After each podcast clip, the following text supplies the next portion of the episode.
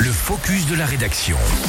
Donc pour le premier focus de la rédaction de cette semaine, on part au Contamines-Montjoie, comme on en parlait il y a quelques instants avec Émilie. La commune a décidé cet hiver donc de mettre en place un espace réservé pour les chamois et les cerfs. Une centaine d'animaux seraient présents dans cette zone. Habitués au calme qui règne sur le sommet des montagnes, ces espèces redescendent durant la saison hivernale pour se protéger du froid. Une zone de quiétude a donc été créée par la commune des Contamines-Montjoie pour assurer leur tranquillité.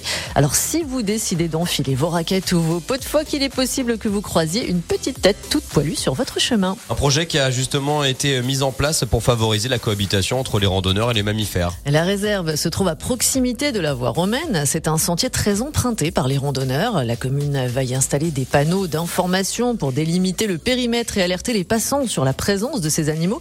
Il suffira donc de bien faire attention à la signalisation pour admirer la vie de la faune, mais de loin. Ouais, et sinon, il y a plusieurs aussi réserves naturelles qui sont déjà présentes un peu partout en Haute-Savoie, et notamment par exemple au bout du lac d'Annecy. Effectivement, elle a été classée en 1974. La réserve du bout du lac d'Annecy fait plus de 80 hectares. Son but, c'était de contrer un projet de marina et elle est devenue aujourd'hui un haut lieu de développement de la faune et de la flore du lac.